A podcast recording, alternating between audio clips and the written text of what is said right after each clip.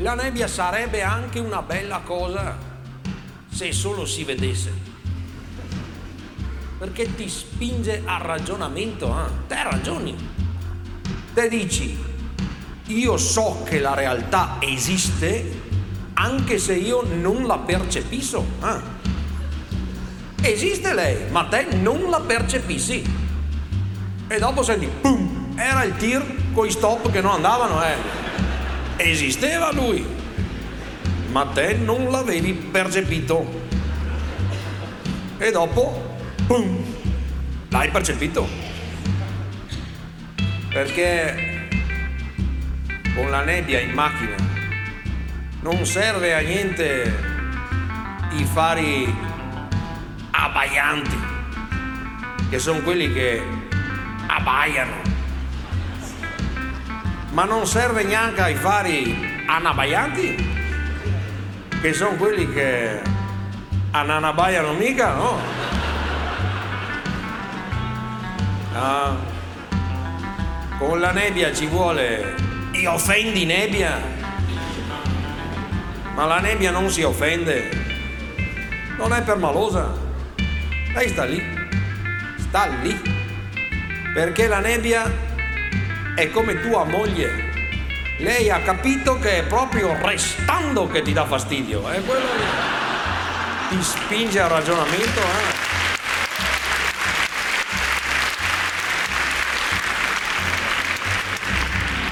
Eh? E siamo tutti persi eh, in questo batuffolo di bambagia, questo bicchiere d'anice. Eh, tutti che parlano da soli, che chiamano Gino, Beppi, Esio, mamma, ma non sono mica matti, eh? no, no. Loro erano partiti con qualcuno e dopo l'hanno perso per strada. E una mattina, in questo bicchiere d'anice, mio nonno con la bicicletta non ha percepito la curva del canale. È andato dritto lui. Meno male che era stretto il canale. Ha continuato a pedalare andando su dall'altra parte. Non si è accorto di niente. Ha soltanto detto, mai sentito un tasso di umidità così elevato? Io so bene cos'è la nebbia, perché vengo dal Polesine, la nebbia è il prodotto interno lordo del Polesine. Si dice Polesine e la gente pensa a nord-est, ma noi non c'entriamo niente con nord-est. Il Polesine è dentro il nord-est solo geograficamente, ma siamo più una filiale meridionale del nord-est. Te per capire il Polesine devi pensare al Messico con la nebbia, uguale. Uguale. Abbiamo un'economia strana, mangiamo pesci strani, siamo gente strana. Pensa anche solo all'economia. Intorno a Rovigo ci sono queste aziende che producono le scenografie per le giostre. Sai quei pannelli in plexiglass colorati con le luci e le vendiamo alle giostre di tutta Europa. Pensa, siamo gli unici che riescono a farsi dare soldi dai rom. Ti rendi conto che tipo di economia che abbiamo? Siamo geniali però. Eh? geniali. Non so se era un giorno di nebbia, ma penso di sì, che mi trovavo in quella tratta ferroviaria che congiunge il nord dell'Europa col sud del mondo, che come tutti sanno è la tratta Chioggia alloreo Cavanella Po. È un treno iperveloce, eh? Delle volte non fai neanche in tempo a indormentarti, che il treno è quasi partito, per dire. Va su un binario solo come i treni giapponesi, eh? Cioè i binari sarebbero due, ma non sono proprio in squadra, no? È bravo il macchinista però andare su un binario solo. Hanno protestato tanto i verdi, no? Perché hanno detto non è giusto questi scarichi che scaricano nafta nell'ambiente deturpiamo tutto e allora hanno fatto questa modifica che adesso i scarichi scaricano nei scompartimenti no? Così. La nafta sta tutta dentro il treno in questo modo Non avevano calcolato però che la nafta come sostanza è allucinogena. Quella tratta lì equivale a quattro cannoni senza filtro praticamente. E allora, tra la nebbia e la nafta, probabilmente avevo avuto anche qualche visione, non dico di no. Fatto sta che mi si avvicina questo tipo vestito proprio da antico. Da antico era proprio un lenzuolo aveva intorno, no? E mi fa, oh, oh, pss, hai visto Penelope? Scusi? Hai visto Penelope? Dai, sbrigati che se mi trova, sono braccato, dimmelo. Scusi, ma chi è lei? Sono Ulisse, dimmi se hai visto Penelope. Piacere, balasso. Ma scusi, Penelope, Ulisse, ma non è che lei è quell'Ulisse là dei viaggi dell'Odissea, di tutte le avventure? Sono io, sono io. Dimmi se hai visto Penelope, perché ho paura. Vedo, ma scusi, signor Ulisse, uno come lei che ha fatto mille avventure, ha combattuto contro i mostri incredibili, Silla e Cariddi, ha vissuto di tutto e adesso ha paura di sua moglie. E certo, caro mio, è di tornare a casa che ho paura io. Ma io andrei in giro, starei in giro fosse per me. Ho paura di dar l'acqua ai gerani, falciare il prato, fare la coda per la pensione, quello mi fa paura a me. Ma per me, io andrei in giro per il mondo a combattere contro Silla, Carini, Dolce Gabbana, non me ne frega niente. Si calmi, signor Ulisse. Si faccia due pippate di nafta, stia calmo. Allora, te sei simpatico. Ti do un libro dove che ho raccolto le storie che mi raccontavano di quando che ero piccolino io e ci ho messo anche le storie mie di tutti i miei viaggi. Mi ha fatto sempre compagnia. To, te lo do a te.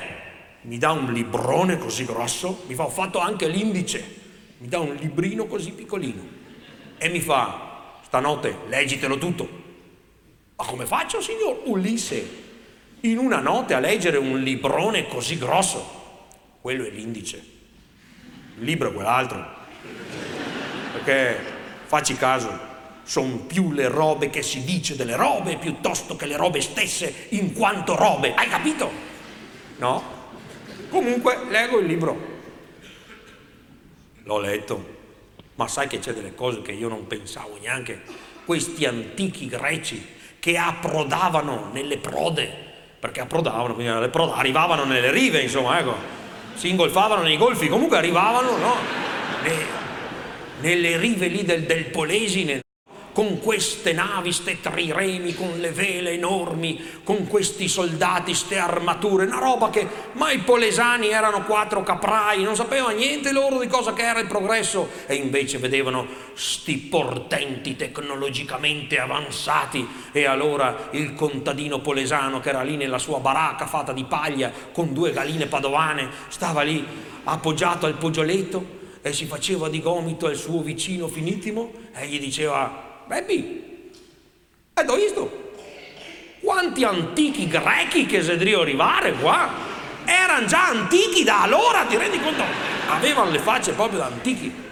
Questi libri narrano di storie meravigliose e io stasera te le racconto.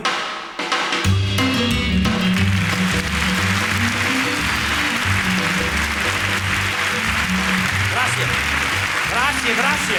Allora, tu devi sapere una roba. Per sapere come che sei fatto te, non occorre che te vai a leggere nei libri, perché basta che ti leggi te. Perché ognuno di noi è un libro scritto, ognuno di noi porta dentro di sé dei paragrafi della storia antica da in dove che viene. Ovviamente sono eh, paragrafi di capitoli che adesso non usiamo più, che non leggiamo più, ma esistono e sono scritti, basta saperli leggere. Una roba di queste, ce ne dico, ti fa un esempio, eh, Carletto Darwin è uno che adesso bruciano i libri, sto qua, eh? però Carletto Darwin dice che eh, anticamente, quando noi eravamo frugivori, ave, avevamo le orecchie a punta, eravamo animaletti che stavamo nei boschi, no? e allora se te osservi il neonato che ha le orecchiette un pochettino fatte a punta, una puntina, no? Dopo, col tempo, l'arecchia si smusa. Eh, ma se tu ti circondi con la padella dell'orecchia, come che fanno questi qua che sono arrivati adesso, perché erano stati tutto il tempo proprio a circunnavigare la padella dell'orecchia per sentire, infatti te senti che hai come una puntina, no? Quello lì è un paragrafo scritto eh, che adesso no, non leggi neanche più, ma ti dice di quando eri un frugivoro che vivevi frugando nelle borsette, ti arrangiavi in qualche modo, no? Ecco, vivevi in mezzo ai boschi. Un altro paragrafo antico è, è, è, per esempio è la pelle d'oca, no? La pelle d'oca adesso non ci serve più a niente, no? Ma quando è che ti serviva? Quando te eri un simiotto peloso, no? Che stavi dentro nel bosco, no? Eri lì, inconsapevole, ti guardavi intorno con gli occhi sbarati, sembravi Marzullo, no? Ti guardavi intorno. Poi arrivava l'orso e allora tu avevi il panico, non potevi reagire, eri troppo piccolo, no? Stavi lì con la paura, ti veniva la pelle d'oca, tutti i peli si drissavano, sembravi un simione grande tre volte tanto, ah. L'orso arrivava e diceva, cos'è sta roba qua, Gio? Marzullo con la pelliccia, scappava via l'orso, allora uno dice, ah, allora ho capito, noi avevamo le orecchie a punta, dunque discendiamo da Star Trek. Uno potrebbe anche concludere così. Lo so, lo capisco che bisogna insomma anche saperli leggere. Ci vogliono due strumenti, la scienza e la cultura. Ma io guardandovi questa sera, ma veramente, ma siamo fornitissimi, io, io vedo proprio, lo noto, eh scienza e cultura che volano a pacchi in mezzo qua, no? Ecco, ma noi siamo qua per tracciare una linea di confine, no? Io vi traccio adesso questa linea di confine tra scienza e cultura, cioè in dove che si ferma la cultura e in dove che parte la scienza. La linea di confine, lo sanno tutti, è la parola mutande, si sa. È la linea, primo perché le mutande sono una linea ormai, no? È vero? Eh? Ho accompagnato la mia nipotina ai 15 anni a prendere le mutande. E fa, no, non voglio mica quelle mutande, la brutta, che sono fuori moda, no, non mi piace. Ho detto, scusa, quel triangolo con le bretelle sarebbero delle mutande? E mi fa, sì, sì, ma sono fuori moda, mi par di essere mia nonna. No, ho detto, ah, tua nonna le usava come benda, quelle lì forse, no? Fa, no, no, no, mi faccia vedere quelle vicino più moderne. Il negoziante fa, gli faccio vedere, ma sono i lacci delle scarpe comunque. Eh? Vabbè, mi faccia vedere quelle altre, no? Mi fa vedere questo qua. Fa vedere, oh, guardi, queste sono bellissime, no? 96 euro, 10 grammi, come l'eroina praticamente, no? Vedo, scusa.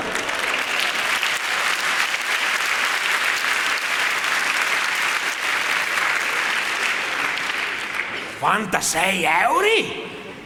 Ma guardi che sono di Dolce e Gabbana, ma sono anche usate! Ma stiamo scherzando, ragazzi! In due le hanno usate! Dammi lacci delle scarpe, 3 euro, ma non li avevo usati nessuno comunque. Eh? Ecco. Allora, questo comunque per dire che la linea di confine tra scienza e cultura è la parola mutande. E quella è la cartina di tornasole. Infatti, cosa ci dice la cultura? Mutande è un verbo, deriva dal latino, no? Muto, mutas, mutavi, mutatum, mutare. Cosa vuol dire? Mutare, ecco, cambiare. Eh, però attenzione perché i latini avevano dei verbi tutti sui, che non c'entra niente con i nostri. Per esempio, mutande è un gerundio. Io pensavo che i gerundi erano dei fiori, no? Quanti bei vasi di gerundi che c'è? No, è un verbo, ma neanche un verbo, è una bestia il gerundio. Il gerundio ti obbliga a fare quello che vuole. Se una roba te la dice il gerundio, non c'è discussione, eh? la devi fare, capito? E allora ecco che quindi mutande non sono semplicemente cose da cambiare, ma sono cose che secondo la cultura necessariamente vanno cambiate. Questo ci dice la cultura. Ma la cultura si ferma qua. Si limita a dirti che le mutande vanno cambiate. Lei non ti sa dire quando vanno cambiate. È a questo punto che interviene la scienza, attraverso l'osservazione empirica della mutazione di forma e di colore, ti dice quando vanno cambiate le mutate. Ecco la linea di confine tra scienza e cultura. E ci siamo. Giusto? Ci siamo.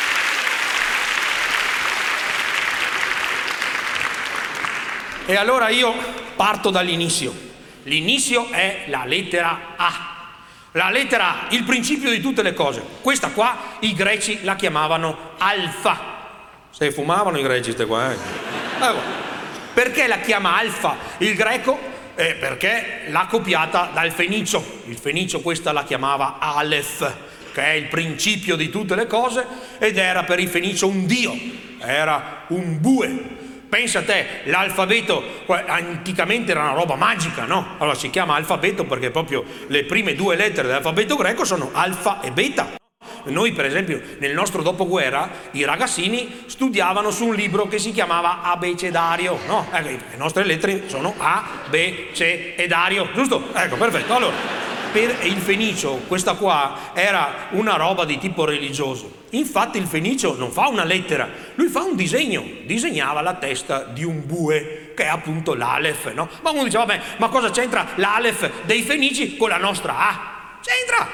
Perché il fenicio è proprio così che la disegnava, però lui la faceva capovolta. Ah, e non è un bue con i suoi bei cornoni, eh? E allora vedi come ogni cosa, il greco dopo l'ha fatta così, noi l'abbiamo fatta così, ma ogni roba porta scritta dentro di sé la storia di millenni da dove che arriva. Racconteremo stasera storie di dei, di eroi e di uomini. Che dei avevano questi qua? Tanto va detto che eh, siccome ogni società crea Dio a sua immagine e somiglianza, quando cambia la vita sulla terra, cambia la vita anche nel cielo. Il primo Dio, siccome nasce in un'epoca in cui si formano le prime società, che sono matriarcali, è la madre che comincia a creare la comunità, il primo Dio è una femmina, è una dea, la grande dea madre. Veniva rappresentata con dei poponi enormi, era una roba proprio, faceva paura, prendeva il calendario da sola questa qua, era incredibile. Perché? Perché è il primo mistero, è la nascita. Il primo mistero, la madre è, rappresentava anche la terra, la terra è la madre di tutto ciò che c'è sulla terra ed è anche il suo nutrimento attraverso i propri frutti, no? perché lo, per loro era un mistero. Sai che ogni religione nasce da un mistero. Per cercare di spiegare questa cosa qua, perché loro non pensavano che il maschio c'entrava qualcosa con la nascita. È ovvio che quando tu non hai il know-how, no? Non so cosa ho detto, ma l'ho detto, eh? Tu non puoi sapere, tu vedi che nasce un bambino, ma non ti ricordi cosa hai fatto nove mesi prima, però, capito? Quindi andavano un po' a occhio. Ovviamente loro pensavano che la femmina fosse indipendente nel generare i figli. Per loro la causa erano elementi naturali. Non so, i fiumi soprattutto, ma il vento. Vento, prima causa di natalità era il vento.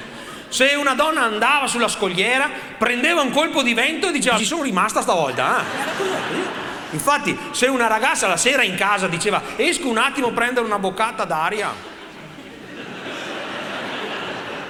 pensavano tutti che era una zoccola, poveretta. All'epoca il sesso protetto non era il preservativo, era la giacca a proprio, capito? E il maschio invidiava questa capacità della femmina di generare, perché lui non ci riusciva, lui ci provava, si sforzava, ma non veniva fuori niente di carino rispetto invece a quello che riusciva a fare la femmina, capito? E allora invidiava questa roba. Allora, guarda che ti faccio vedere questo è un altro simbolo, un Tao antico, che si chiama anche simbolo del Yin e del Yang. Eh? Sono due cantautori americani. Ecco, questo simbolo qua rappresenta la compenetrazione dei estremi. Non so neanche io cosa ho detto, eh, ma cioè, mi invento tante robe, eh, non, non prendere appunti perché mi sto inventando tutto. Allora, questo qua rappresenta il mascolino e il femminino, il creativo e il ricettivo, che non possono esistere l'uno senza l'altro. Noi possiamo vederlo anche come è il giorno e la notte, va, il giorno col disco del sole, la notte col disco della luna, che si inseguono eternamente e che fanno parte l'uno dell'altra. Non possono esistere l'uno senza l'altra. Ecco che quindi, mentre secondo l'occidentale da una parte c'è il maschio, dall'altra c'è la femmina, secondo l'orientale c'è la persona che è fatta dentro di sé un po' di maschio e un po' di femmina, tipo Cristiano Malgioglio, per spiegarla agli occidentali, insomma ecco.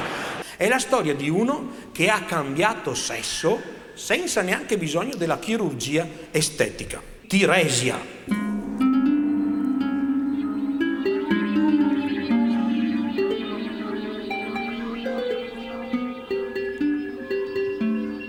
Te devi sapere che anticamente gli dei si annoiavano. Loro stavano tutto il giorno su un monte altissimo. Si chiamava Olimpo sto monte, ah, tu non riuscivi a vedere neanche la fine. E loro però stavano lì, erano sempre le stesse facce, niente da fare tutto il giorno, si annoiavano. Era tipo un villaggio vacanze, no? Io ho presente me in un villaggio vacanze. Al quarto giorno vedi già i maroni che navigano per la spiaggia. Pensa a questi qua dopo 4.000 anni di villaggio vacanze. Non ne potevano più, eh? Hai voglia di fare risveglio muscolare, tiro con l'arco? Niente. Questi qua si annoiavano, dovevano inventarsi delle cose, no? Facevano spesso delle scommesse per gioco proprio. E questa storia è proprio la storia di una scommessa. La scommessa tra il capo degli dei, che si chiama Zeus, proprio si scrive con la Z di Zoro, eh? e eh, la sua consorte, che è anche la grande madre terra, che si chiamava Era forse all'epoca si chiamava E, comunque noi la conosciamo come Era. Ecco. Allora, la scommessa è questa. Chi gode di più a fare l'amore? Il maschio o la femmina?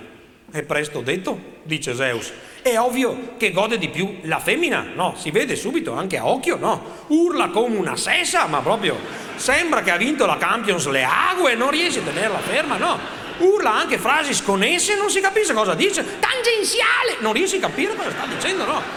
Si vede che sta godendo come una vigliacca, è ovvio che gode di più la femmina, mentre il maschio lo capisci che è più presente a se stesso no? Per lui è come andare a lavorare, si vede subito.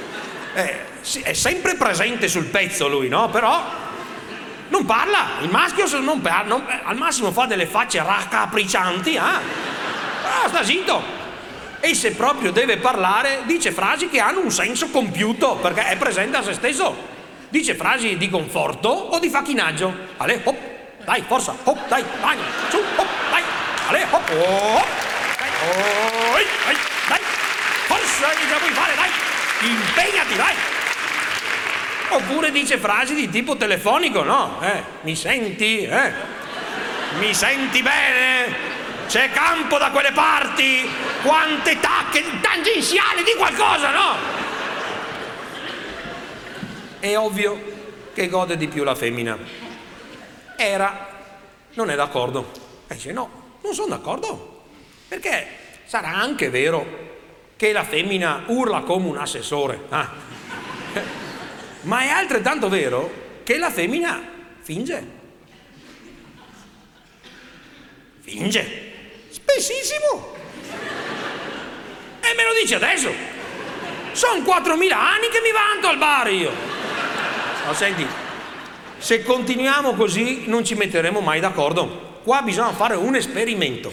Prendiamo sulla terra una cavia, gli facciamo passare una persona, gli facciamo passare sette anni da femmina, sette anni da maschio e poi gli chiediamo chi gode di più. Ma che bella idea! Gli dei non vedono l'ora di intrufolarsi nelle robe degli umani, si annoiano, capite? Allora loro vanno sulla nuvola, guardano cosa fanno gli umani, è come un reality per loro, no? Guardano cosa fanno gli umani, no? E, e Zeus fa, mi piace tantissimo quando si affannano, che vanno a lavorare, sta roba, io non so neanche cosa che è, ma guarda che mi, mi piace vederli che si danno da fare, se sapessero come va a finire, poveretti, però mi, mi diverto, ah, guarda quello là, bravo quello là, tutte le mattine si sveglia alle sei, bravo, perché? Perché va a lavorare, perfetto. Ma perché va a lavorare? Per comprarsi la macchina? Bravo! È una nobile causa, ma perfetto. Ma perché va a comprarsi la macchina? Per andare a lavorare, perfetto! Intelligenti gli uomini, sono intelligenti. Mi piace vedere che si affannano. Guarda, io ne avrei già trovato uno, dice era, no? Guarda quello là, quello là col ciuffettino, usiamo lui. Cristiano Malgioglio. È troppo di parte. Non so di che parte, no, facciamo così. Scegliamo uno che non ha mai avuto esperienze. Ce l'ho, dice Era. Guarda là quell'altro. Quello lì è un pastorello, vedi? Tiresia si chiama. È appena uscito dalla pubertà. Che locale è? Cos'è un pub? No, no, ne è appena uscito, no? Adesso noi gli facciamo fare sette anni da femmina, sette anni da maschio e poi gli chiediamo. Perfetto. Allora dicono, mandiamo i serpenti. Perché? Perché gli dei, quando devono intrufolarsi nelle robe degli umani, mandano sempre degli animali. Spesso sono dei serpenti. Il serpente lo sa già che nella storia finirà molto male. Però deve andarci per forza o no? Infatti, mentre vanno, uno dei due serpenti dice con l'altro: Ho come un presentimento. comunque andiamo a lavorare e vanno. Allora Tiresia lì, tranquillo, pastorello no? che passeggia nel bosco e eh, vede questi due serpenti aggrovigliati. Va detto che i greci avevano una credenza, che non è un mobile, è eh? proprio un modo di pensare che avevano. Se loro vedevano due serpenti che si accoppiavano, portava scalogna. E allora Tiresia vede i serpenti aggrovigliati, dice: La fate, brutte bestiasse, immonde, infami! Prende un bastone, pa! Copa il maschio e si trasforma lui in femmina ma non immediatamente, piano piano. La domenica gli amici dicono andiamo a vedere la partita, no, il corso di uncinetto, insomma, piano piano, no? Eh. Diventerà una donna, una bella donna, sposerà un marinaio cretese e passerà sette anni con questo eh, marinaio. Ora, sette anni, sai che per gli dei sono come cinque minuti, no? Infatti Zeus dice con Era, va che eh, sono passati sette anni, ho appena messo sul caffè, comunque andiamo. Allora, dicono, vabbè, adesso lo ritrasformiamo in maschio mandano ancora i serpenti, adesso anche l'altro serpente dice ho un presentimento anch'io. Ah. Vanno questi serpenti, eh, Tiresia dopo sette anni non gli era passata la voglia di passeggiare nel bosco, no? Passeggiava ancora, però eh, adesso da femmina no, vede, vede i serpenti, dice brutte bestiace maledetti, col tacco a spillo, pa! Copa la femmina e si trasforma in maschio. Era andato a fare la spesa, torna a casa, no? Cosa ti preparo da mangiare, caro? Il marito era tranquillo che sul divano si leggeva la Spartania, no? Era lì tranquillo. Ma chi sei te con la barba? Oh! Ma cosa abbiamo gli albanesi in casa qua? Chi sei te? Oh! Sono tua moglie, cretino! Vabbè, fatti la ceretta però, eh? Ecco. Lui passerà poi sette anni da maschio, si sposerà una donna e allo scadere dei sette anni gli dei decidono di scendere loro in persona sulla terra. Forza era sparecchio e arrivo. Vanno, no? Rarissima sta cosa, però questa volta vanno di persona. Si mettono in un crocicchio del bosco a aspettare Tiresia, si mettono in una posizione un po' da dei, no? tipo a una roccia. Hai presente eh, i pastelli Giotto, no? Che c'è Cimabue che guarda Giotto che disegna la pecorella, no? Viene anche un po' di idea, eh, questa pecorella, Cima... siamo stati i pastorelli, dai. Pensiamo ai pastorelli e non ai pastelli. Allora, arriva Tiresia, no, allora eh, Tiresia, pastorello, pas, pastorella, ex, eh, Tiresia, in persona. Ecco, noi siamo Zeus e Era, i famosi dei. Eh? E io sono Michael Jackson, eh? No, no, veramente, guardi che eh, noi sappiamo tutto della tua vita. Okay? Eh, non è che ti è successo qualcosa di strano negli ultimi 15 anni? Qualcosa di strano? Io sono in analisi a 15 anni, ragazzi. Ho un sdoppiamento di personalità che Follini se la sogna. Ma stiamo scherzando? Ma butto giù tanti di quei psicofarmaci che mi telefona Vasco Rossi tutti i giorni, ragazzi. Siamo stati noi. Complimenti! No, ma era una scommessa. Ah, una nobile causa, quindi. E cos'era sta scommessa? Era che volevamo sapere chi gode di più a fare l'amore, il maschio o la femmina. Se io rispondo mi lasciate in pace però, eh? ti lasciamo in pace, giuriamo, ti lasciamo in pace. Allora lui fa, secondo la mia esperienza personale, gode di più la femmina. Ale, Zeus fa la ola da solo, tutto contento, era arrabbiatissima, sai che gli dei sono permalosi, no? Lei si arrabbia, lo acceca, lo rende cieco e se ne va via, tutta arrabbiata. Complimenti, altro bel scherzetto! Cosa succede adesso? Mi trasformate in platinetta? Ah, cos'è che succede? E Zeus dice, non posso fare più niente io per te. Non posso perché intervenire in una cosa di un altro di no, però ti posso far vedere più di tutti gli altri.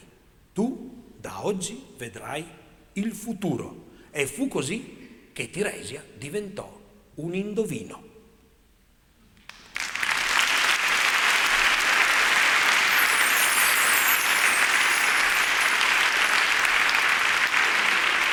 Chiaramente queste storie sono fatte soprattutto per cercare di spiegare com'era il mondo prima che noi esistessimo, insomma.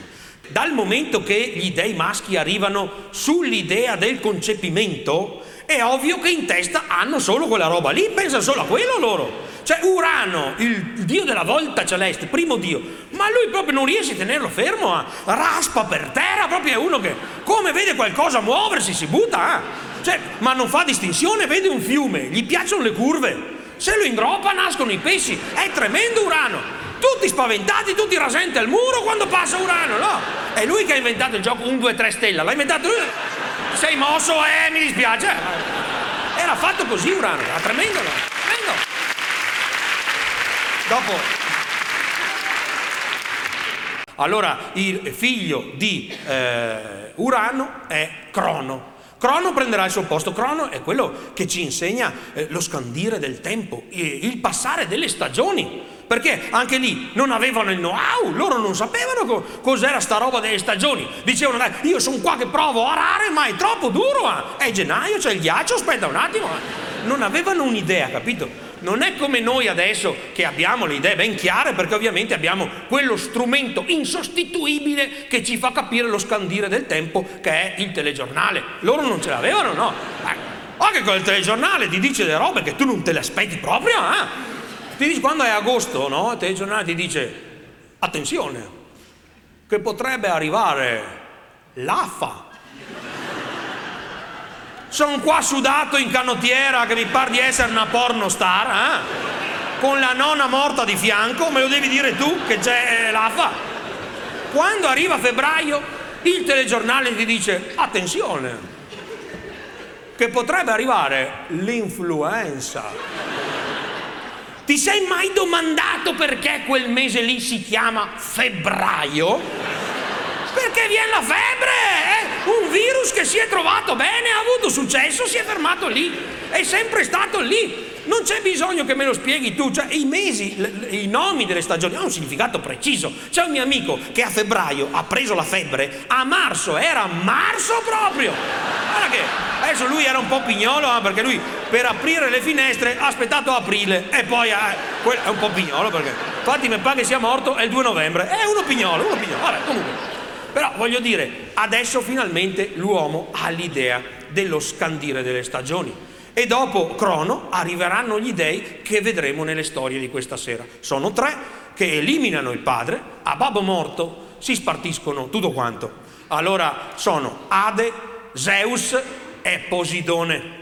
E allora adesso raccontiamo due storie di due figli di dei molto particolari. Uno è Fetonte, che è il figlio del sole, niente meno, che finisce nel fiume Po, e un altro è Efesto, che eh, testimonia che anche gli dei piangono. Ma cominciamo con la storia di Fetonte.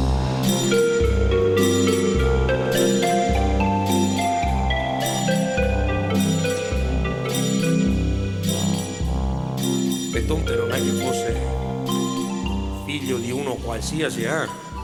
era figlio del sole, cioè uno che aveva delle possibilità, c'è niente da dire.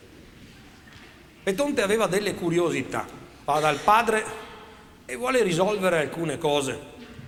Per prima cosa gli chiede, padre, perché mi avete messo nome Fetonte?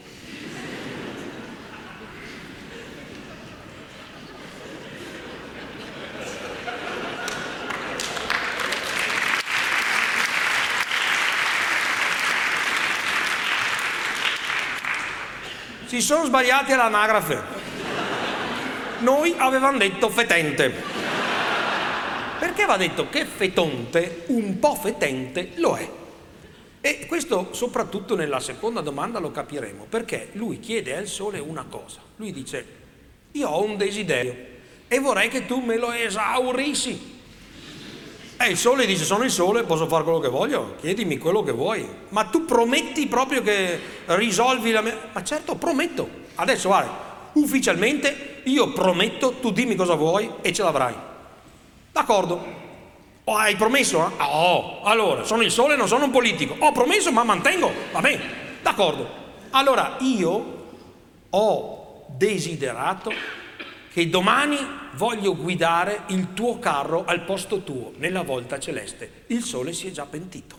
Ha detto io avevo pensato a una PlayStation, onestamente, ah. Perché è difficilissimo guidare quel carro lì. Una volta erano due i carri, c'era il sole e la luna, ma dopo hanno fatto le targhe alterne. E sgombra la strada, ma è difficile comunque guidarlo. Ma il figlio arrogante, come spesso sono i figli, vuole guidare lui il carro del padre. E, e il sole deve cedere perché ha promesso. E allora la mattina dopo, mentre eh, le ore stanno giocando i cavalli al carro del sole, il sole si toglie la sua corona di raggi sbarlusseganti. Pensa quanto sbarlussega i raggi del sole che lui non riesce neanche a vedersi allo specchio il sole, eh? è costretto a mettersi gli occhiali da sole, che si chiamano così, perché sono suoi e quindi...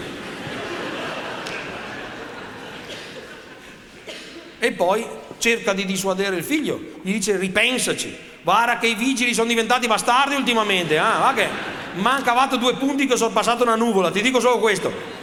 E poi è difficile qua, non regge il minimo sto caro, mi raccomando. E lui, no, papi, io voglio sai, è arrogante. E allora è costretto, gli cerca di dare dei consigli e gli dice, mi raccomando, eh, non sta a fare traiettorie strane, tu non puoi andare troppo rasente alla terra, se no trovi campi di tabacco già fumati, mi raccomando ma non puoi andare neanche troppo alto sulla terra, perché sennò dopo la terra si ricopre di neve, tutti gli umani sembreranno Messner, ci saranno sti lastroni di ghiaccio che tireranno dei pietroni con davanti due, con due scopetoni, che, vuoi che si trasformi in questo la terra? Eh? Mi raccomando, segui una regola che io mi sono sempre trovato bene con questa formula, ogni ora fai un'ora, non puoi sbagliare, eh? Lo so, papi, lo so, il figlio arrogante frusta i cavalli e parte. I cavalli l'hanno capito subito, è un peso diverso. E dicono oggi ci si diverte e cominciano ad andare dove gli pare, vanno su, vanno giù, si nascondono dietro la terra, gli umani non capiscono più niente. E dicono ma vado a lavorare o vado a letto? Non ho mica capito ancora. Vanno, e questi, e gli dei stessi non sanno come intervenire, il ragazzo è in difficoltà. E allora a questo punto interviene Zeus, padre magnanimo, vede il ragazzo in difficoltà, gli scaglia un fulmine e lo copa risolto il problema, no? E Fetonte cade proprio dentro il fiume Po, che allora si chiamava Eridano, cade dentro, sfrigola Fetonte, finito Fetonte. Adesso il finale ve lo devo spiegare perché è molto ermetico, se no non lo capite. Il finale è fatto così. Le sorelle di Fetonte, che sono le Eliadi, figlie del sole anch'esse, arrivano sul eh, del fiume Po, vedono il fratello che sfrigola e si commuovono e si trasformano in pioppi e cominciano a piangere lacrime di ambra. Ecco, questo finale può significare una cosa sola, che chi ha scritto questa storia si drogava.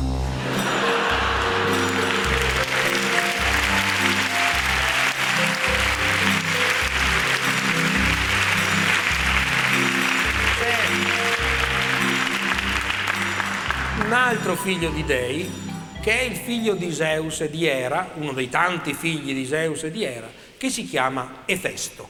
Quando nasce Efesto va detto che proprio bello, bello, bello non è. Anzi, è proprio bruttino, eh? ha una faccia un po' rincagnata come con un, ca- un, casco di riccioli già appena nato, no? cocciante zippato, immagina, cocciante compresso, no? Però teneva compagnia, insomma, era... E allora arriva Zeus, no? Era gli dice, eh, hai visto il nostro bambino? Hai fatto bene a dirmi che era un bambino, eh? L'avevo scambiato per il mocio Villeda io, eh? Però almeno non tenetelo per terra, poveretto, eh? E fa, vai, dagli un bacino, eh? Se sapessi dov'è la faccia, dov'è il culo, eh? Vabbè, comunque, ogni scarafaggio è bello, a mamma sua si sa. E allora era, se lo avvolge nel plaid e se lo porta sulla rupe più alta dell'Olimpo incontro al tramonto e gli dice, figlio mio,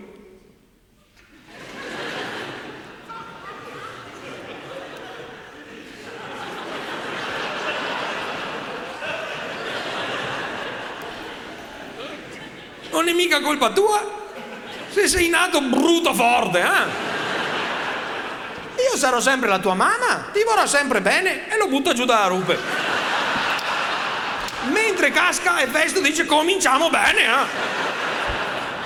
Casca nell'acqua, ma è alto e salto, si rompe una gamba cascando e finisce nel fondo dell'oceano. Nel fondo del mare ci sono le ninfe di Posidone, Posidone è il re del mare, il dio del mare, le ninfe vanno a raccogliere il bambino e vanno dal dio. Guarda cosa abbiamo trovato.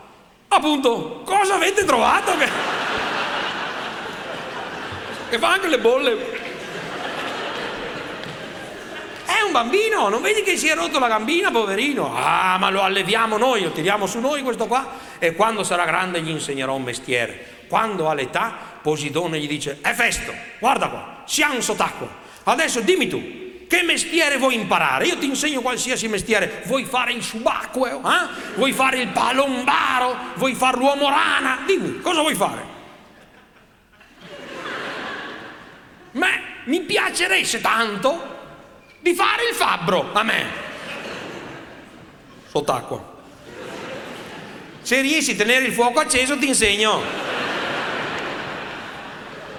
Ci riesce, ci riesce perché è testardo trova i vulcani sottomarini, si fa una fucina e riesce a imparare a forgiare i metalli. È lui che insegnerà agli esseri umani a lavorare il metallo, i metalli eh, pesanti ma anche quelli nobili. Farà dei gioielli meravigliosi che finiranno fin sulle banche dei mercati dell'Olimpo. E una mattina era, mentre cammina con le sue amiche dee, che va in giro per il mercato, no? vede questo gioiello bellissimo, si ferma e chiede al mercante di chi è sto gioiello qua, bellissimo? Questo qua, questo anello a forma di Pluto, eh, lo voglio io. Ecco qua, to qua, carta oro, tiente la carta, non me frega niente.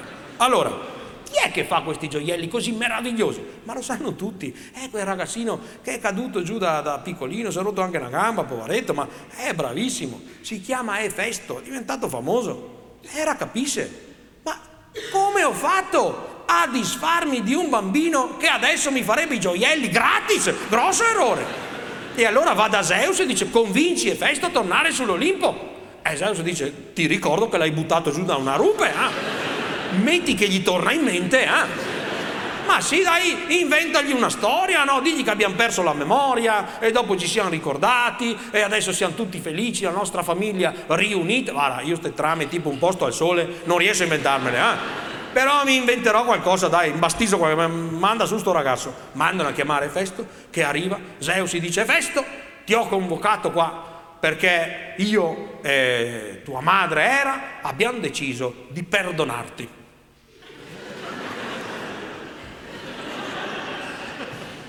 Cosa ho fatto? Io ho detto, eh, non stavo a guardare, sei perdonato no? Eh, cavaldonato non si guarda in bocca, no?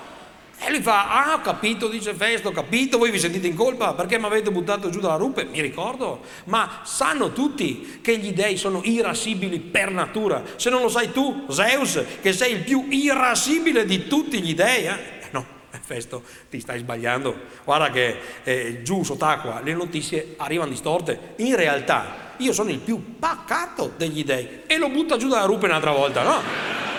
Si rompe l'altra gamba, stavolta casca sul duro, poveretto, no? Torna a Era, dice, non ti si può lasciare da solo 5 minuti. Manda a chiamare sto ragazzo, torna e festo arrancando, eh? Sei perdonato definitivamente, eh? A posto, a posto. Mettiamoci una pietra sopra. Spero non sopra di me, eh? No, no, no, guarda, ti vogliamo con noi perché sei un ragazzo in gamba. Ecco, dirmi ragazzo in gamba in queste condizioni non è carino, eh? Dai, stai con noi, regali, gli regalano due stampelle d'oro massiccio, infatti il festo verrà rappresentato proprio con le stampelle e lui dice vi ringrazio ma l'alluminio era più leggero comunque, vabbè. E, e loro si sentono in colpa, infatti lo fanno sposare con una dea bellissima. Una femmina che neanche sull'Olimpo si era mai vista di fattezze così perfette è Afrodite, meravigliosa Afrodite, ma anche una clamorosa zoccola Afrodite. Una che non guarda in faccia a nessuno, si accoppia con donne, uomini, animali, cose.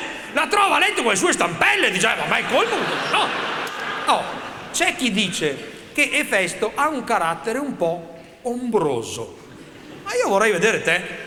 Se quando sei piccolo i tuoi ti spaccano le gambe a turno, sposi una che si butta a pecora anche con i termosifoni e non puoi neanche suicidarti, tra l'altro, perché sei immortale. Ti girano i maroni o no?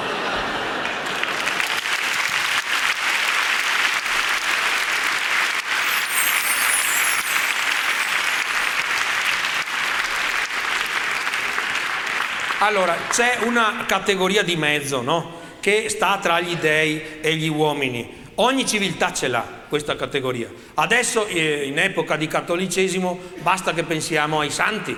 I santi sono quegli esseri che sono stati terrestri, ma che hanno anche un qualcosa di divino, perché hanno fatto qualcosa di particolare nella vita. E, e per gli antichi greci queste cose sono gli eroi.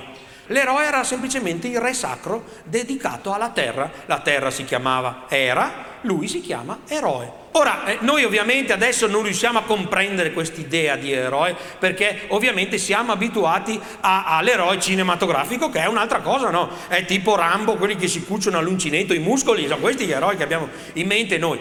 La mia generazione è abituata al western dove tu capisci perché hai tutto il tempo di ambientarti perché stanno fermi quel quarto d'ora, no? Al massimo stricano un po' gli occhi, no? Anche perché girano queste scene a mezzo botto, l'una più o meno, no? sto sole che c'è nel deserto del Messico, no? E poi se tu misuri le distanze dei duelli, per esempio, no? Sono almeno 350 metri, eh? Ecco perché stricano gli occhi, perché fanno...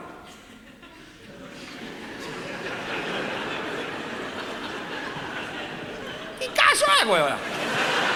E dall'altra parte quell'altro. Ha da guardarmi? E nascevano i duelli in questo modo, qua, capito? avevano, anche loro avevano il senso del sacrificio perché vedi che con, con 52 gradi all'ombra, no? L'eroe ha sempre il suo bel poncio di lana merino, sa? Che dopo 600 km a cavallo è diventato il paradiso degli acari ormai. È il passo, il passo dell'eroe, no? Il passo dell'eroe. L'eroe, voglio vedere te dopo 600 km a cavallo, eh? Che straia i piedi per terra, no? Sper- stai i speroni, no? Non è una malattia della Lega, sono proprio i... Sai quelle rotelle che hanno di- infilate dietro, no? Eh?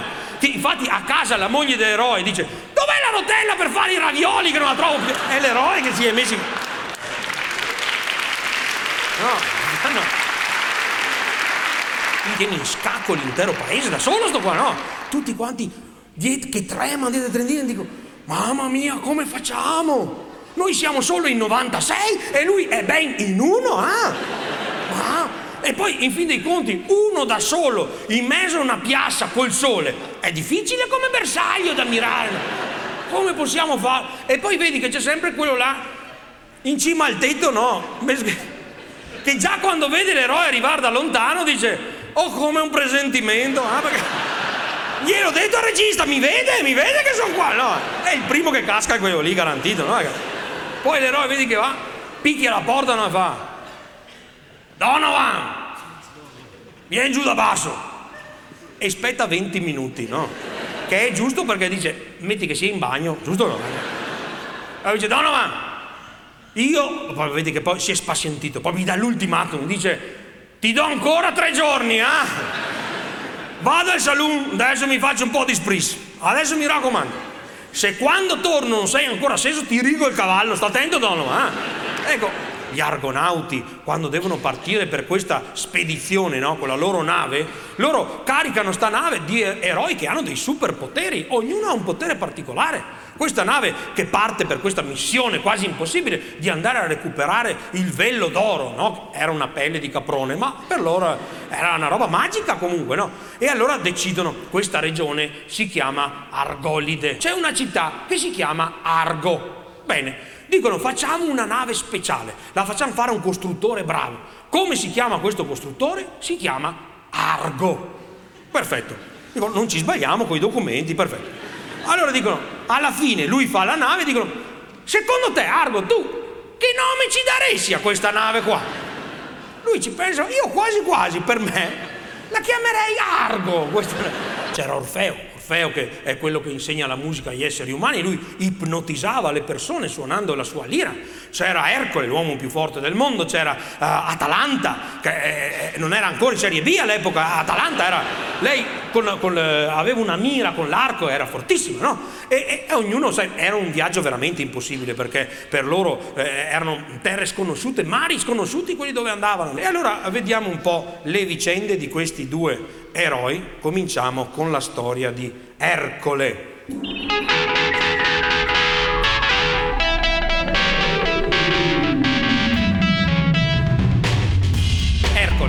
l'uomo più forte del mondo, ha una forza nelle braccia strepitosa. Lui con una mano sola riesce a sollevare anche una penna biro se gli serve, lui è veramente forte.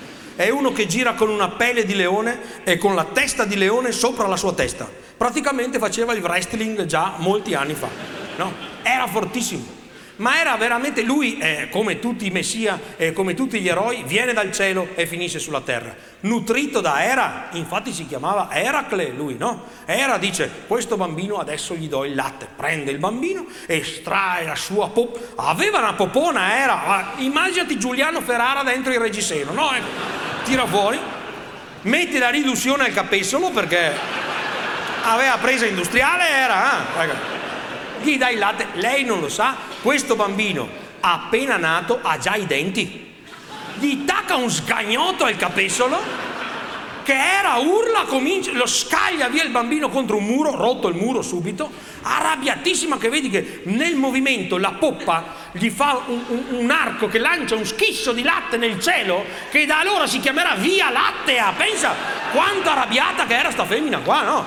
E Ercole precipita sulla terra viene, eh, finisce da due eh, genitori putativi che pensano di essere i suoi genitori, però capiscono che c'è qualcosa di strano, no? Infatti quando lui eh, ha soltanto tre mesi è nella culla, gli dei dicono dai che gli facciamo un scherzo a Ercole, dai, manda i serpenti. I serpenti dicono abbiamo un presentimento, ah, andiamo e vanno sti serpenti, no? Lui è lì che dorme, questi due serpenti vanno dentro la culla, lui si sveglia, con una manina prende un serpente, con l'altra prende l'altra, li strossa e ci suona le maracas. E da lì nasceranno i serpenti a sonagli proprio da quel momento. No. Allora, i genitori preoccupatissimi arrivano da, dall'altra camera, vanno e la mamma dice ma quanto forte è sto bambino qua, visto? Ah, con le manine accopate i serpenti, fortissimo, ah! Papà fa sì, ma che serpenti di merda però, dai! Erano più forti le bestie una volta, dai! Mi ricordo certe zanzare io che ti atterravano con i dopo sci sulla coppa, che era neanche con le racchette da tennis riuscivi a coparli, eh? Comunque forte, non dico di no, eh. eh infatti era veramente forte. Lui dopo eh, andrà addirittura a scuola, poi si rinselvatichissa e viene mandato sui monti. Ma quando va a scuola, lui ha questo maestro di musica, si chiama Lino, questo maestro gli insegna a suonare la lira, c'era tanto affezionato, ma, tanti, ma troppo affezionato va detto. E insomma, Ercole non può fare a meno di questo maestro, gli cambiano il maestro, sai come questi programmi ministeriali come sono fatti, no? Gli cambiano il maestro e lui non, non, non, va più d'accordo con questo nuovo, no? Perché è uno tradizionalista, lui gli piace Gigi D'Alessio e invece Ercole non è d'accordo, no? E allora a un certo punto prende la lira, gliela spacca in testa al maestro, morto il maestro. Eh? Il preside convoca i genitori, arrivano preoccupati, la mamma dice ma quanto forte è sto ragazzino qua dito che pa, compate maestro fortissimo ah! Eh sì fa il papà ma che maestri di merda però dai!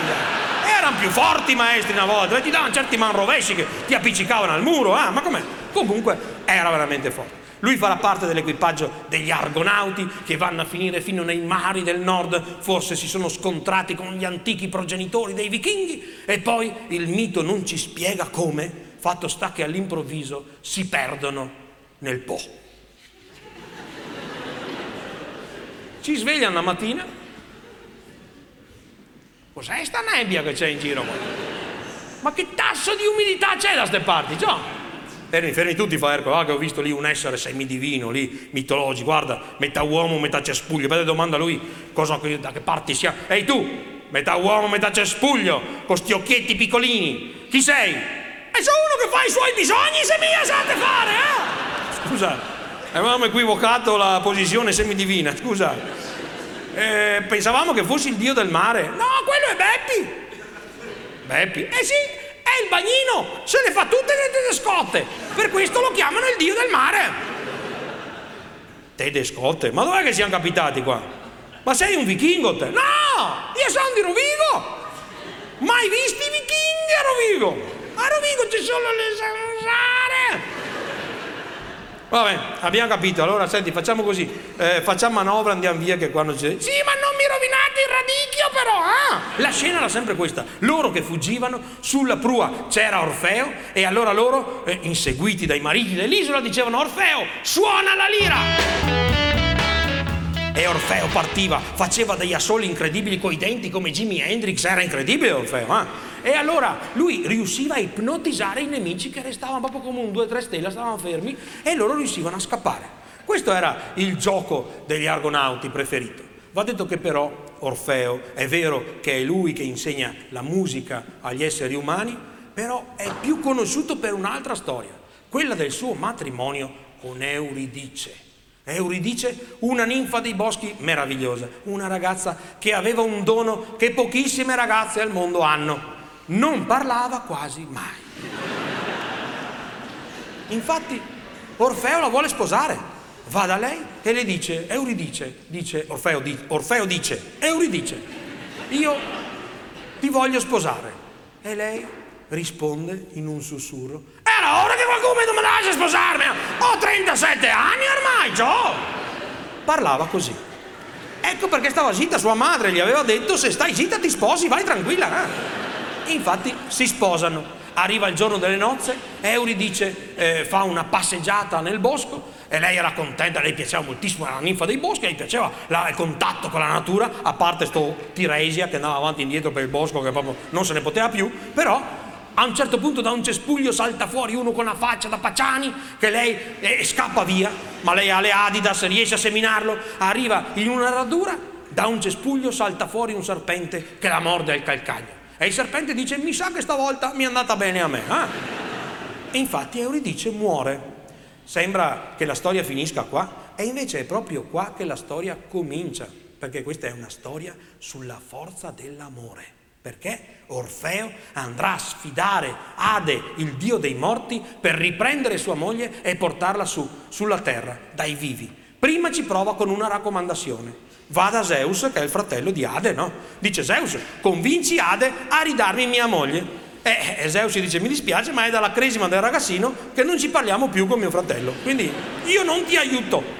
E come faccio io che sono un essere umano a superare i fiumi infernali, lo Stige, la Cheronte, la forza del Tartaro? To qua, filo interdentale per il Tartaro, io non ti aiuto. E infatti non lo aiuterà, ce la farà però da solo, troverà la grotta dove si incunea il budello della madre terra che porta le sue viscere e arriverà agli inferi gli inferi non era come quelli che immaginiamo noi adesso, non avevano i greci l'inferno con sti diavoli col forcone, con il riscaldamento al massimo, no? Che uno dice finalmente un posto dove si può fumare dentro, ah? No. Era un posto tranquillo, era il regno delle ombre. Passeggiavano le ombre. I latini lo chiamavano l'averno. Passeggiavano, andavano al bar, una verna, grazie, perfetto. Ok? Commendatore, uno spritz, perfetto. Allora, rosso, due ombre di rosso, per favore. Due ombre di il regno delle ombre, erano ciughi dalla mattina alla sera di qua. Col fiato etilico facevano le fiammelle dai cimiteri, erano incredibili, no? Il regno delle ombre, no?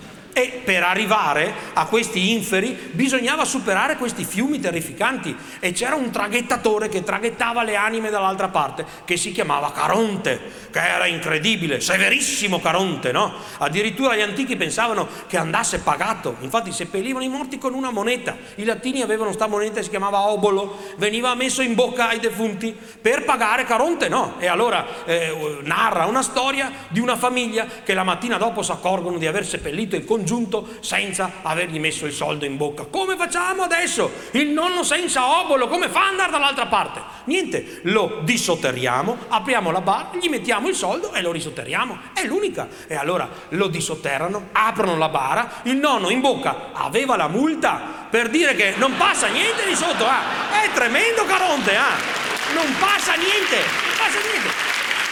E allora Orfeo riesce ad, ad, arrivare a cospetto di Ade e gli dice Ade, ridammi eh, mia moglie, Euridice, perché io l'amo troppo e voglio che torni con me. Mi dispiace, dice Ade, ha pagato la quota di iscrizione e ormai è dei nostri. Ah sì? E allora io ti ammansisso con la mia lira e comincia a suonare la lira. E Ade lo sapeva, no? Che lui ipnotizzava le persone, no? Suonando la lira e cerca di resistere, tiene gli occhi sbarati ma ce la fa solo per 20 secondi. Alla fine cede e dice basta, basta, purché la pianti con sta lagna, prenditi Euridice, sua suocera, tutti quelli che vuoi e vai. Grazie, perfetto, vada. È un attimo moretto, eh no?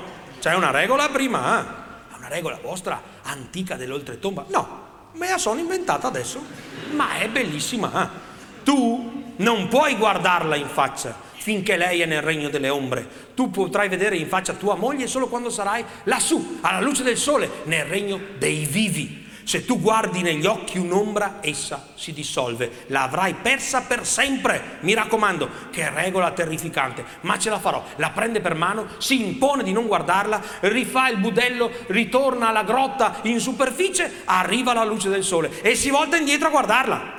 Noi non sappiamo se Euridice era già alla luce del sole o era ancora nell'ombra. Fatto sta che lui si volta indietro a guardarla, Euridice non c'è più. Al suo posto c'è un pensionato. Era buio là sotto, no? Ha preso una mano, lui è andato. Ma era stato, era stato zitto il pensionato. Andiamo tesoro, andiamo.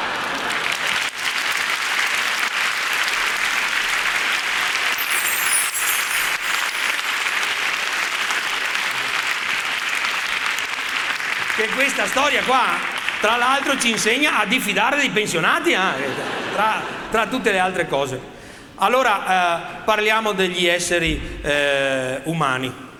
Avremo sempre bisogno di qualcosa a cui aggrapparci, qualcosa di trascendentale, ci sarà sempre bisogno della religione. Ma la religione, va detto, ha anche qualcosa di molto affascinante, no? È ovvio, le parole antiche della religione ci affascinano. È ovvio che se nascesse un messia adesso, una nuova religione, non userebbe quelle parole antiche. Adesso le parole che usiamo noi hanno a che fare con un'epoca passata l'epoca della pastorizia. Ecco perché diciamo il buon pastore, l'agnello di Dio. Era epoca di pastorizia, c'erano i pescatori, ma se nascesse un messia adesso, che mestiere farebbe? Eh, ma farebbe un mestiere più moderno, no? È chiaro che sarebbe un comunicatore perché il Messia deve comunicare e sarebbe anche controcorrente, no? Eh, io immagino una roba moderna, lo immagino tipo un rapper. Il rapper avrebbe il passo, anche lui, i rapper hanno questo passo che sembra che vanno a lavorare, no? Che la gestualità delle religioni antiche sono eh, legate al re, a inchinarsi ai regni, no? E i rapper invece, ecco,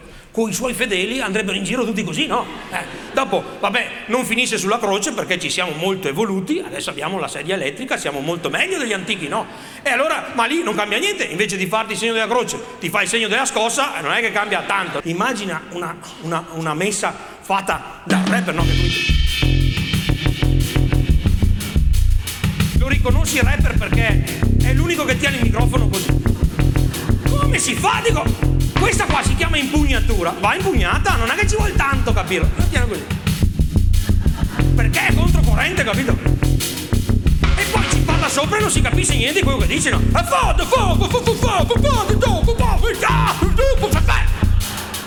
E la gente giù fa. Ah! E lui dice, un sacco di successo, eh? E invece no, la gente dice non si capisce niente! Porta Sor Teresa, attacca l'armonium, serra l'accesa, dentro belli e buoni e i miscredenti fuori dai maroni, dai!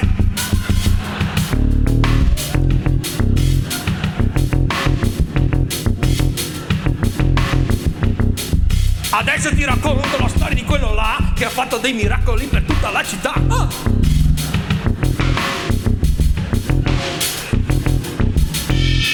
Dell'acqua che la trasformo in vino, assaggia e vedrai, a se non è di vino. Ah, ah. No, scusa, ferma, ferma tutto perché veramente...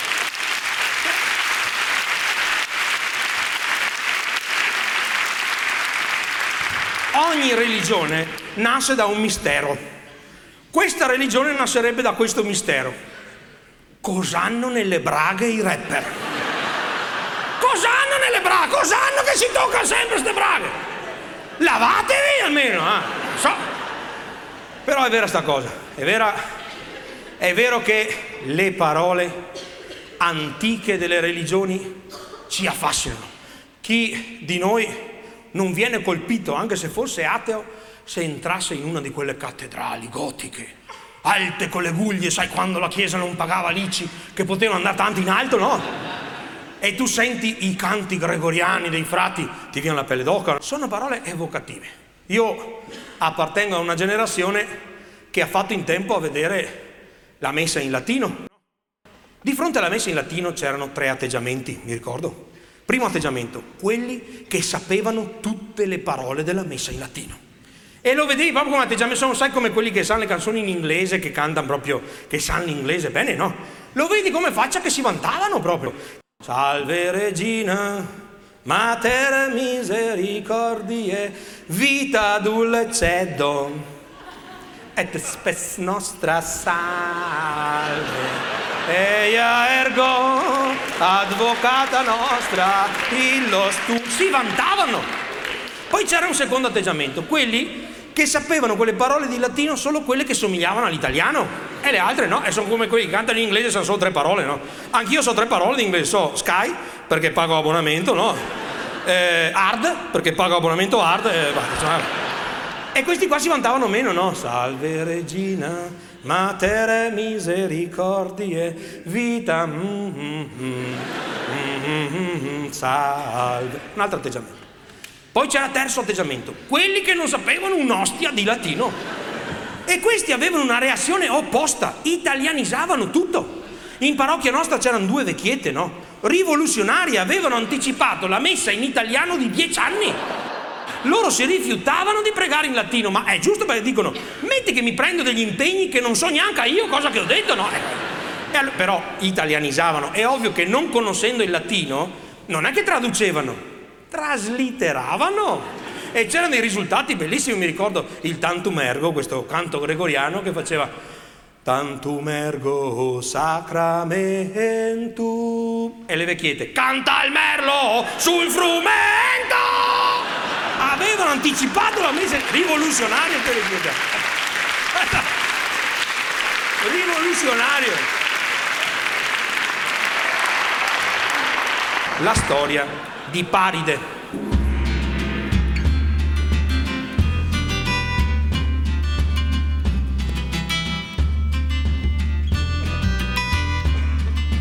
C'era una volta un re che aveva 50 figli maschi e 50 figlie femmine, come dire uno che credeva negli assegni familiari. Questo re si chiama Priamo. In casa sua nasce un bambino, bellissimo. Lui se ne innamora, non fa come si fa di solito, dice questo bambino non lo do da allevare alle serve, me lo voglio allevare io personalmente e ne farò un grande condottiero. Prima cosa andrò dall'indovino a chiedere quale sarà il suo futuro. Prende il bambino, lo porta dall'indovino e gli dice, Don Nascimento! Sai che non voglio che mi chiami da nascimento, eh? Io mi chiamo Tiresia. Vabbè, scusa, Tiresia, può mai scherzare, mamma mia. Dimmi sto bambino qua, secondo te, che futuro avrà? È presto detto, dice Tiresia. Questo bambino qua, se vuoi proprio che ti vada bene, eh, bisogna che lo uccidi entro domani. Ma che notizia terrificante! Ma è perché devo uccidere? È perché se questo bambino sopravvive sarà la fine della tua città, la fine della tua casata, Troia sarà messa a ferro e fuoco. E eh vabbè, ma uccidere un bambino, un neonato è un gesto troppo brutto, io non lo posso fare. E, e non c'è un'altra soluzione. Sì, ucciditi tu. Analizzo la prima proposta, bastava dirlo o no? Eh? Allora, un gesto così infame non lo posso fare, ovviamente, lo faccio fare un altro, così mi lavo la coscienza. E manda a chiamare il suo pastore di fiducia. Scende il pastore dai monti e gli dice: Pronti, Priamo, cosa c'è da fare stamattina? Niente, bisogna che mi uccidi sto bambino qua. Vabbè, pensavo volessi due cacciotte, ma va bene lo stesso, insomma, è sempre lavoro, no? Allora, operativamente, com'è che si agisse qua? Molto semplice, tu lo prendi, lo porti sui monti, lo uccidi, lo squarti, gli cavi il cuore, vieni qua, mi mostri il cuore e io capisco che il bambino è morto. D'accordo? Ma non si potrebbe eliminare il lato splatter della faccenda? Butto lì un'idea, un cuscino in faccia per esempio? No, io non voglio sapere più niente di questo bambino. Questo bambino per me non esiste più è già troppo profonda la ferita che causerà in me la sua assenza. Figurati quella che causerà in lui, dice il pastore. Pronti?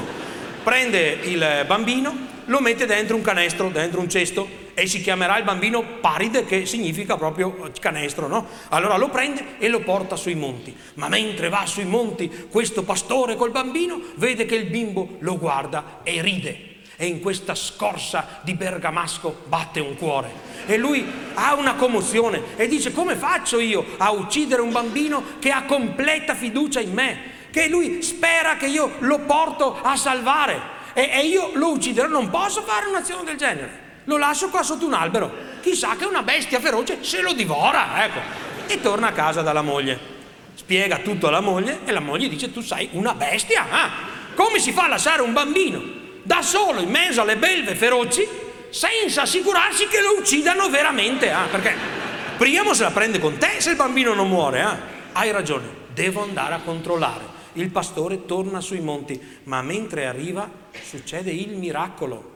Il cesto che lui aveva messo sotto un albero è ancora lì, ma è vuoto. Il bambino non c'è più. Poco più in là c'è un'orsa che si sta prendendo cura del bambino. Lo allatta, non solo lo allatta, gli cambia i panolini con gli unghioni, fa le asole, bravissima. Lo diverte, gli fa le imitazioni. Questo è l'orso che ride. Oh, oh, oh, oh, oh. Questo è l'orso arrabbiato. Oh. Sapeva far solo l'orso, ma era bravissima proprio. Il bambino si divertiva da matti. E il pastore capisce e dice questo è il miracolo, questo è un segno degli dèi, significa che questo bimbo non deve morire e io lo prenderò e lo porterò da mia moglie e lo alleveremo noi e ne faremo un galantuomo. Va dalla moglie che si sentiva in colpa anche lei e diceva la sono sollevata, finalmente abbiamo quel figlio che non abbiamo mai avuto, ma c'è un problema. Tu hai promesso a Priamo che gli porterai il cuore del bambino. Domani mattina devi andare lì. Come farai? Spero che qualcosa mi venga in mente. Il pastore non sa più cosa pensare. E la mattina si avvia verso il palazzo del re Mogio. Mogio, proprio ha una faccia che sembra Mogi da tanto Mogio che è sto povero pastore. Arriva davanti al palazzo e fuori nel giardino vede il cane del re. E ha un'idea. E dice, sai cosa faccio? Adesso strappo la lingua al cane, la porto a Priamo e gli dico che è il cuore del bambino. Chissà che non se la beva. E allora affronta il cane il cane dice, oh come un presentimento, ah! Lo brinca, ah che è difficile che un Rottweiler, ah! riesce con la roncola, gli strappa la lingua, la mette in un fazzoletto e la porta a Priamo. Ecco qua, questo è il gesto che mi hai fatto fare, ecco il cuore del bambino. Priamo guarda il cuore e dice, ho capito che questo bambino è morto, ma ho anche capito che è stato meglio così, perché onestamente quanto avrebbe tirato avanti? Con un cuore così malfatto, poveretto. Sembra la lingua di un cane. Non aveva capito niente. Ah, disastro.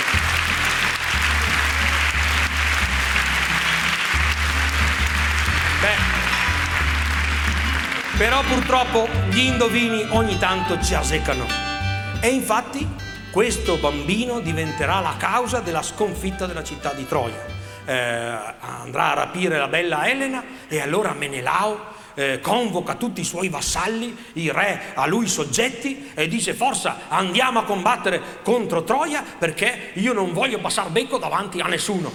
Andiamo, seguitemi. E gli altri re si guardano e dicono, ah io devo lavare la macchina veramente. Nessuno vuole seguirlo, eh? è costretto a precettarli. E allora partiranno eroi che non volevano partire, no? Achille, grande eroe, il capo dei Mirmidoni, eh? Achille era cioè, questo eroe che lui è, è, è, figlio, anche lui allevato da una dea, dea delle acque, che da piccolo lo prende per un calcagno, no? lo mette dentro un fiume sacro e lo rende invulnerabile. Lui non potrà più essere ucciso, però lo teneva per il calcagno e quindi il tallone non si bagna, no? E allora lui è vulnerabile soltanto nel tallone. Infatti Achille era noto perché non aveva bisogno dell'armatura, no? Lui combatteva in canottiera, no? Però aveva la scarpina ortopedica bella rinforzata, no? E, incuteva anche un certo timore perché ti vedi uno davanti così, che era uno che... Però Achille dice parto io, ma parte anche quel vigliacco di Ulisse, però lui lo sapeva, Ulisse si era dato malato per non partire, eh. si era finto matto, no? Ulisse era giovane, lui aveva appena sposato eh, Penelope, no? Questi nomi sono emblematici, attenzione, perché Ulisse non si chiama Ulisse intanto, perché sennò la sua storia si chiamava Uliseide, giusto? Eh, lui si chiama Odysseus, che vuol dire furioso. E allora eh, sposa Penelope, no? Penelope significa papera, nome un po' meno emblematico, no? E hanno questo figlio, appena avuto questo figlio che si chiama Telemaco, altro nome significativo, Telemaco significa battaglia finale, no? E allora la, eh, Penelope aveva proposto il nome del nonno, Fagiano, non l'hanno accettato, vabbè. Lui è costretto a partire, deve lasciare sull'isola la moglie e il figlio appena nato. Penelope ha qualche dubbio. E quale moglie non l'avrebbe avuto? Se il proprio marito le avesse detto vado a Troia, torno tardi, non aspettarmi alzato. Le femmine hanno le antenne lunghe queste cose qua, eh? c'è niente da fare, eh? E lei dice, eh, eh, non me la conti giusta. E lui parte. Lui parte Adesso va detto che il problema di Ulisse è quando finisce la guerra. Passano dieci anni, forse venti, lui trova questo stratagemma del cavallo di legno, si nascondono i soldati, gli avversari lo scambiano per un regalo, prendono il cavallo, devono anche aprire la porta perché non ci passa, portano questo enorme cavallo dentro e di notte i soldati escono dal cavallo e mettono a ferro e fuoco la città. E lui è quello che ha avuto l'idea. E adesso si tratta di tornare a casa. Allora, qui si capisce che Ulisse è il contrario del viaggiatore perché il viaggiatore è uno che va in giro per vedere posti nuovi. Ulisse voleva una cosa sola, voleva tornare a casa lui e non ci riesce perché ha dei marinai che sono sacrileghi. Sì, eh, eh, lui si rende subito antipatico agli dei, non lo aiutano più. Infatti i suoi marinai rubano le vacche del dio sole si fanno una grigliata meravigliosa e allora gli dei dicono adesso ti conciamo noi per le feste lo cominciano a sballottare di qua e di là, di isola in isola. Finiscono nell'isola di Eolo, Eolo, il dio dei venti, rappresentato con due ganassoni che suppia tutti i venti, no? Che anche i capelli riccioli che si ricciolano a furia di suppiare i venti, no? Ecco, e allora Ulisse lo vede sulla, sulla rupe e gli dice: Chi sei te? Beh, ricciolone ciccione! Sono Eolo. Ah, quello dei sette nani? No! Sono stufo, mi dicono sono quelli dei sette nani antipa- loro sono antipatici, infatti lo sballottano via, Eolo lo caccia via e, e finirà nell'isola dei ciclopi. Qua perderà tutte le navi, avrà una nave solo, con l'equipaggio i più proprio imbe- pestano merde dovunque vanno questi qua. Questi non si sanno comportare. L'isola dei ciclopi, lo sanno tutti che i ciclopi, ma si racconta fin da piccoli. Il ciclope per natura è permaloso, perché lui è un gigante altissimo con un occhio solo. Lui lo vede che la gente lo nota che ha un occhio solo e non vuole vedere nessuno. Infatti i ciclopi stanno ognuno in una caverna per conto suo. Non vogliono vedere gente. Figurati questi qua. Ulisse, Polifemo è il primo ciclope che li accoglie lì sulla spiaggia, già mentre scendono dalla nave questi qua sono già lì che si fanno di gomito. Ma come fa ad andare a caccia? Polifemo, per far capire l'andazzo, se ne mangia subito tre. Ulisse va dai suoi, occhio che non mi sembra amichevole, eh? Hai detto occhio. Scende dalla nave uno detto il perspicace. Ma su sia buono! Chiuda un occhio, no? Ulisse è costretto a fargli dei regali e, e, e dice eh, ragazzi lasciate parlare me, mi raccomando. Eh? Allora, dove siamo qua? E qua questa è la, è la terra dei ciclopi. Da dov'è che venite voi? I perspicaci. Io sono di occhio bello! altri regali. Ulisse dice basta ragazzi, eh, sto viaggio ci sta costando un patrimonio, stiamo attenti, eh, mi raccomando. Ecco. Non si fida Polifemo, li prende e li fa prigionieri dentro la sua caverna. E qua Ulisse ne pensa una. Ulisse ha sempre un'idea, no? Lui cos'è che fa? Dice, adesso io ho visto in giro e non ci sono vigne qua. Sta a vedere che questi qua non hanno mai bevuto vino. Hai capito? Allora, questi bevono latte di capra, sono sicuro. Noi gli facciamo bere il nostro vino greco che abbiamo, che fa grado 16-17 gradi. Questo qua casca imbriaco immediatamente e noi lo accechiamo. Come? Avevano trovato un palo, no? Un palo, gli fanno la punta e lo nascondono. Omero dice sotto un mucchio di sterco, per dirti che mobilia che avevano sti, sti ciclopi qua, no? E allora sono lì che arriva Polifemo, no? E Ulisse dice dai che partiamo con lo scherzone, dai forza. Allora gli comincia a dire Polifemo, eh, assaggia qua un po' di vino. Cos'è sto vino? Non mai sentito dire io il vino. Ma questo vino buonissimo, nostro, greco, greco di tuffo, buonissimo veramente. Mi è costato un occhio, guarda. Scusate ragazzi, mi sono sbagliato, eh, può capitare. Pronti, qua, dai, dai, assaggia. Allora Polifemo beve il vino, aveva ragione Ulisse, subito imbriaco come una simmia, non capisce più niente, comincia a cantare, i bambini fanno oh, i piccioni fanno rrr, e si butta nel pagliericcio. E allora Ulisse, via, prendere il palo da sotto il mucchio di sterco, lo prendono e glielo piantano nell'unico occhio. Polifemo non capisce cosa è successo. Ah! Non ci vedo più un'ostia e sento spuzza di merda, cos'è che è successo qua? Arrivano i suoi fratelli richiamati dalle urla. Cosa ti è successo? Mi hanno accecato! Chi è che ti ha accecato? Nessuno! Perché dice nessuno? Perché era stato furbo Ulisse quando era il momento delle presentazioni. Piacere Polifemo! Ulisse non gli aveva detto mi chiamo Odysseus, gli ha detto mi chiamo Udeis, che vuol dire nessuno. E ecco perché quando, infatti i suoi marinai dicono, oh, scusa Ulisse, ma perché gli hai detto una cassata del genere? Lo scoprirai fra quattro pagine ignorante.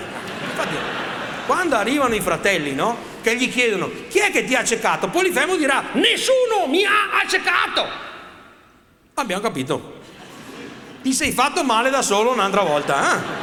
Attento con questi pali che giochi sempre con questi pali tu, eh? E dai aria qua che non si respira comunque, eh? Niente, loro di nuovo si rendono antipatici agli dei, questa volta perde quasi tutto Ulisse, vengono mandati nell'isola della maga Circe. Questa fattucchiera tremenda aveva un potere, nel, lei guardando negli occhi gli uomini riusciva a trasformarli in maiali. Devo dire che conosco due o tre ragazze che sanno fare altrettanto. Non è che ci voglia una maga, onestamente. Basta un vestitino carino e il gioco è fatto. Cos'è che ci vuole? Ci vuole proprio sta gran magia, no? Ecco ma lei si vantava di avere questi poteri, no? E dice, vabbè. Ulisse però riesce a farla innamorare di sé, lei è bellissima, va detto che Ulisse una racchia non la trova mai, eh? lei si innamora e eh, libera tutti i suoi uomini. Questa volta però gli dei gli cavano tutto, nave, equipaggio, da solo con una zattera finisce sballottato nell'ultima isola, quella dei Feaci, la terra dei Feaci. E lui lì si trova bene, si trova bene perché li, li, considera suoi fratelli. E lui conosce una ragazza molto bella, anche questa molto giovane, riccioluta. Chi sei te, bella ricciolona? Io mi chiamo Nausica. Nausica? Nausica A con due A. Scusa. Chi è il capo qua dell'isola? È mio padre. Mio padre si chiama Alcino. E mio zio si chiama Protono. Spiegami una roba. Da ste parti partorite nelle grotte con l'eco oppure appena nati comprate una vocale, non c'è un'altra spiegazione questa roba. Si innamorano, si sposano, e avranno anche due gemelli e lui dirà basta, io son, non, mi sono stancato di viaggiare, sono passati tanti anni, decine di anni e adesso ho trovato finalmente una terra che mi ha accolto. Te- I feaci sono miei fratelli, io starò per sempre qua, non voglio più tornare a casa. E a questo punto gli dei lo fanno tornare a casa. Basta, bastava dirlo, no, se lo sapeva, vabbè. Comunque glielo fanno i feaci come sorpresa una notte perché lui parlava sempre di Itaca. Loro lo sapevano dove era Itaca, ma era vicino. Era un tiro di schioppo, se avessero inventato il schioppo allora, era un tiro di schioppo. Era lì vicino, loro ci andavano a fare le vacanze, lui pensava di essere in capo al mondo. E allora dicono dai che una notte, senza dirglielo, lo portiamo là. E allora fanno le prove, tutte le notti, no? per un mese fanno le prove, mentre lui dorme, prendono uno che fa la parte di Ulisse e dicono dai andiamo che ti portiamo a Itaca. Ma io voglio star qua, ma è una prova ignorante, dai andiamo. E allora la notte, arriva la notte designata, tutti quanti con le ciabatte in piazza che si incontrano, no? Dai Carlo, oh, dai chiama Maurizio, oh, Marisa, dai Carla, dai forza, andiamo porta una ragazza lo aveva addormentato col sonnifero e allora prendono Ulisse, dai, mettiamolo sulla nave, ce lo farlo svegliare che dopo il scherzo va remengo, dai, forza, mettilo qua, dai che andiamo, forza, piano però, mi raccomando, dai, oh Issa, forza, dai, oh Issa, che è difficile rima- remare sottovoce, difficile, ma che quello co- che faceva il tempo con i tamburi, aveva le spassole, e cadiamo arrivano a Itaca, lo depositano nella spiaggia, no? E dico, guarda, non avere una telecamera, dai, lasciamolo qua. Che, ma che bel scherzo però, ah, è bellissimo. E scusa, Maurizio, oh, scusa un attimo. Spiegami sto scherzo che non l'ho capito bene veramente, eh? eh scherzo è così, chissà che faccia che fa domani mattina quando che si sveglia, no? Sì, ma noi adesso andiamo a casa. Non riusciamo noi a vederlo domani mattina che faccia che fa. E scherzo proprio questo, chissà che faccia che fa, non lo sapremo mai, andiamo. Oh, chissà, tornano a casa. La mattina dopo il sole manda un raggio sulla palpebra di Ulisse e Ulisse si sveglia. Capisce di non essere sulla terra dei feaci, però non capisce bene dov'è. Ma ciò nonostante gli batte forte il cuore e sente un odore, sente un'aria dei respiri, degli schiamazzi, qualcosa che gli ricorda qualcosa e comincia a pronunciare parole che non sono ancora state scritte. Ho percorso i celebrati mari, gli stami nuziali di ogni isola. Sono il più marinaio della carta e sono andato, andato, andato fino all'ultima spuma. Ma il tuo penetrante amore marino è rimasto impresso in me come in nessuno. E Ulisse piange e capisce dov'è. Ma questa è Itaca, è la terra di dove sono nato, di dove mi sono emozionato, mi sono innamorato. È cambiata ma la riconosco, Itaca. Guarda dove hanno fatto un ipercop, eh? Ma cos'è sta mania di fare tutte ste rotonde? Ma cos'è sta roba? Hanno fatto il piano traffico durante un droga party da queste parti qua, cos'è qua?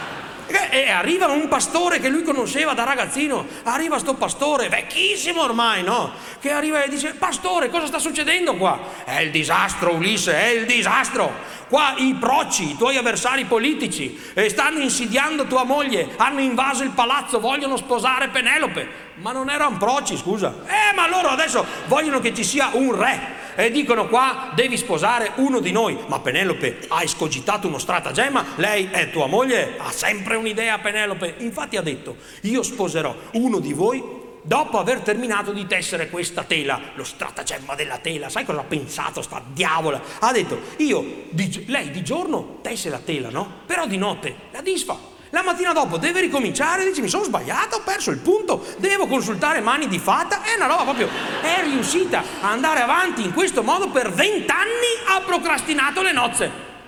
E i proci si sono mai accorti di niente, ha proprio dei furboni sti procioni qua. Perfetto, allora facciamo così, adesso li sgomino io. Allora, prima idea, ah, senti che piano, mi travesto da vecchio. Hai 72 anni Ulisse comunque. Se vuoi travestiti da vecchio, to, ti do anche la mia pelle di capra, to qua. Perfetto, così sembro anche un vecchio pusone. Perfetto, ecco qua. Si avvicina il suo cane, l'unico cane al mondo che campa 52 anni, eh? il cane di Ulisse che lo riconosce, eh? che lui in un impeto di originalità aveva chiamato Argo, tra l'altro. Eh? Questo cane si avvicina, lo annusa e muore. Perfetto, il travestimento funziona. Perfetto. Adesso vado, riesce a convocare i, pro, i proci con uno stratagemma, estrae la spada e ne uccide 34 proci in un pomeriggio solo. Pensa che erano lì ospiti a pranzo i genitori di Ercole che arrivano. Ma quanto forte è sto ragazzo qua? Hai visto da solo? Ha coppato tutti i proci, è fortissimo, ah! Sì. Ma che proci di merda però, in 34 contro un vecchio, ma com'è che ci fa? Eh? Ma dai, erano più forti i proci una volta, dai! Vabbè, comunque. E allora, adesso c'è l'ultimo scoglio. C'è Penelope, c'è sua moglie, sua moglie non gli crede, dice no, tu non sei mio marito, tu io non ti riconosco, devi dirmi qualcosa che eh, possiamo sapere soltanto noi. Dimmi qualcosa di intimo che sappiamo solo io e te. E allora Ulisse dice qualcosa di intimo. Eh, io mi ricordo che quando eravamo giovani tu ti sei fatta tatuare Eminem sulla natica sinistra. Quella è una cosa che sanno tutti. Sono cambiate le cose ultimamente qua. Eh? No, no, no, dimmi qualcosa che possiamo sapere solo noi. Parlami del nostro talamo nuziale. È il talamo, bastava dirlo. Allora, il talamo è fatto tipo, eh, si, si, nutre prevalentemente di... Eh, cos'è sto talamo, Penelope? È il letto. È di letto, ah, che parola è talamo? Ah, il letto mi ricordo che l'ho fatto io da solo. Era vero. Vai avanti. Ma sì, ma non ti ricordi? Siamo andati insieme all'Ikea di Itaca. Abbiamo scelto modello Minosse che ti piaceva tanto. L'ho fatto da solo, ho avanzato tre brugole. Tre brugole! Era veramente Ulisse.